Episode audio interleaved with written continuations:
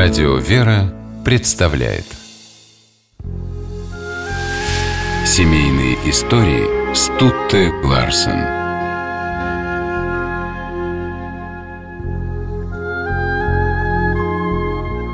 В 1969 году молодой актер Ленинградского театра юного зрителя Георгий Тараторкин приехал в Москву на съемки фильма «Преступление и наказание», в котором исполнял главную роль Родиона Раскольникова – После очередного съемочного дня Георгий в компании других актеров отправился в гости. Среди приглашенных была Катя Маркова, недавняя выпускница Щукинского театрального училища, дочь писателя Георгия Маркова. Тараторкин полюбил Катю с первого взгляда. И Екатерине понравился этот молодой, добрый, умный и талантливый человек. С ним она разделила 47 лет жизни.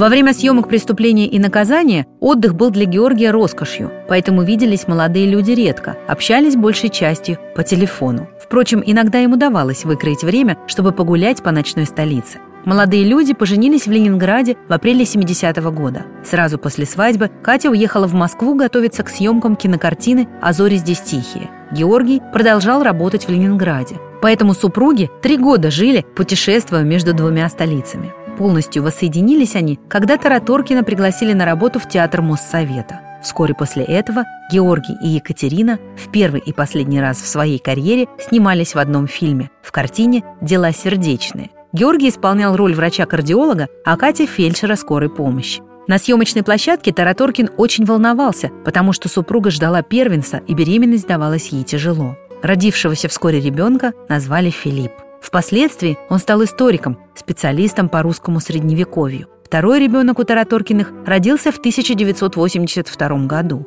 Дочь Анна пошла по стопам родителей. Теперь она актриса Российского академического молодежного театра.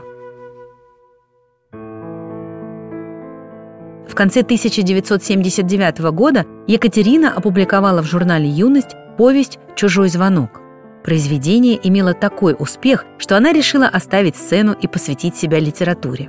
Георгий поддержал супругу. Впоследствии актер вспоминал. Ее писательский дар проявился так мощно и так неожиданно, что обсуждать было нечего. Я Кате только сказал, что все понимаю и приму любое решение.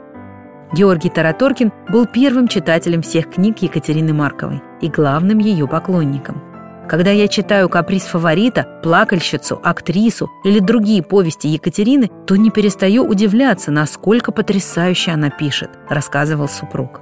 Одной из последних работ Георгия Тараторкина стала главная роль в спектакле Иркутского драматического театра «Колчак. Звезда генерала». И для Екатерины Георгиевны поступок мужа, согласившегося играть на провинциальной сцене, оказался очень важен и дорог, потому что ее дед по материнской линии был белым офицером в Колчаковской армии. Видя своего мужа в роли Колчака, я воспринимаю это как поминальную молитву о своем деде, говорила Екатерина. Мне кажется, что дедушка сидит в зале и все видит.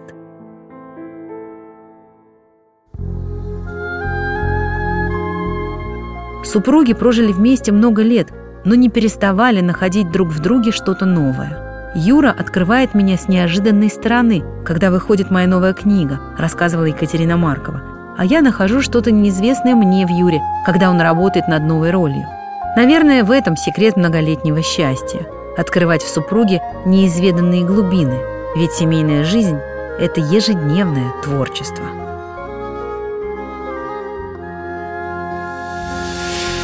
Семейные истории –